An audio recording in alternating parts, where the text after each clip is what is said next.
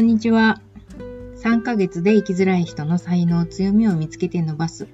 HSS 型 HSP がブレなくなるプレーン塾主催。HSP、HSS 型 HSP 研究家の時田です。肩書きがちょっとわからなくなってきてしまいました。えっ、ー、と、コンプレックスについてですね、えー、今日は話してみようかなというふうに思います。コンプレックスを持ってはいけないっていうふうに、どこかで勘違いされてしまうことがあるみたいなんですよね。コンプレックスってなくならないと思いますし、トラウマを扱って、そのトラウマのようなことに引っかからなくなったからといって、コンプレックスなくなるわけじゃ多分なくてですね、同時にすごい負けず嫌いだったりしませんか？すごく負けず嫌いなところがあるから、コンプレックスが、まあ、作りやすかったり、でき、できやすかったりするっていう因果関係もありそうな気がしますよね。今日ですね、お話ししたいのは、その、コンプレックスをもとに、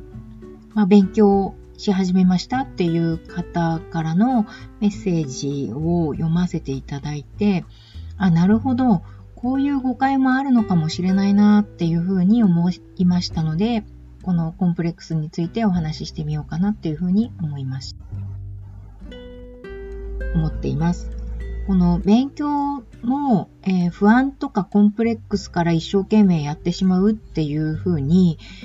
なんかこう、一生懸命やることを否定的に捉えがちなのではっていう気がするんですが、その、それが悪いわけではないですよね。あの、一生懸命やられることが悪いわけではない。えっ、とですね、コンプレックスを持つことは、その、悪いわけじゃないですね。コンプレックスを持つことによって自分を責めることはやめた方がいいかなっていうふうに思います。ですが、コンプレックスがあることで、その、何とかして向上してやろうとか、学び取ってやろうとか、うん、高めようとか、そういうふうに動くことができるんだったら、コンプレックスは全く、あの、悪いものではない。むしろ、こう、動機づけになりますし、人生の質を高めてもらう、高めてくれる、あの、いい起爆剤ですよね。あとですね、物事を勉強したりとか知るって、純粋にものすごく楽しくないですか？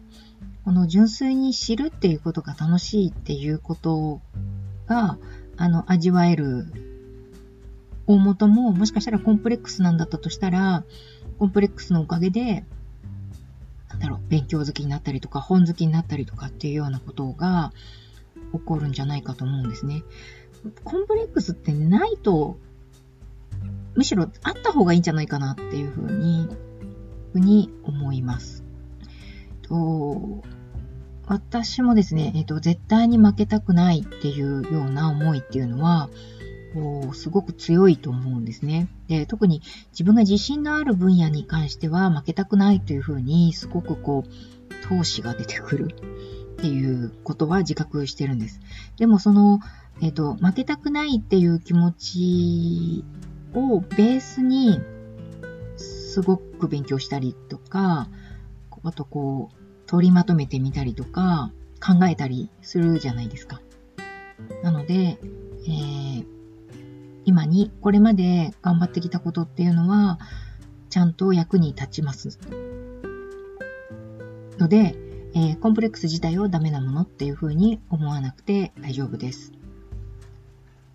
もしもですね、コンプレックスを持ったことによって、うんと、自分を責めるというような方向性に、方向に行きがちな場合ですね、人と比較するっていうことが起こってると思います。誰々さんに比べて私はこうだみたいなこととか、誰々さん今こんな風なのに自分は同じようにやってきたのにあんまりうまくいってないだとかっていう風に、他人目線というか他人との比較によってすごく自分をこう、落とし入れてしまう、卑下、卑下させてしまう自分をダメなものだっていう風に扱ってしまうという風にすることはあるかと思うんですが、その時に出てくる感情は何かというと、悔しいということと、他人、そう、そうですね、悔しいかな。悔しいという感情なんじゃないかなというふうに思います。人を見て悔しがるっていうことがダメなことだっていうふうにつながって思いがちなんですけど、悔しいっていう思いが悪いわけではないです。悔しいっていう思いを感じないように制御することの方がむしろ弊害があるというふうに思います。なので、悔しいって思わないようにするために、えっと、人と比較するのはやめようというふうに考えるのは本末転倒で、人と比較して悔しいっていうふうに思ったなら、きちんと悔しいというふうに思ってあげられることの方が次に行けます。コンプレックスを、うん、解消というかコンプレックスを乗り越えていけるというふうに思いますので、その、どういうこう感情、どういうふうに自分が思っているのかっていう気持ちの方に焦点を当てていただいて、そこから、なんでしょうね。自分が好ましい行動を、あの、取れた場合は、もうそれでいいじゃないですか。もし、好ましい行動を取れなかった、えー、あるいはその自分を卑下してしまったり、責めてしまったりとかした時に、こう、なんでしょうね、苦しいとか辛いっていう感情に陥っていくと思うので、その時に初めて、えっ、ー、と、コンプレックスはダメなんじゃなくて、自分はダメなんだっていうふうに思っている時の他人と比較時の、比較、比較した時の感情ですね。悔しいっていう感情。こちらの方をちゃんと取り扱ってみていただければいいかなっていうふうに思います。ご自身でですね、どうしてもできない場合は、あの、まあ、ここ説明してるだけでできたらすごいんですよ。あの、できないと思うので、その場合は、あの、個人セッションなどを利用していただければというふうに思います。では、今日はこの辺でえー、失礼します。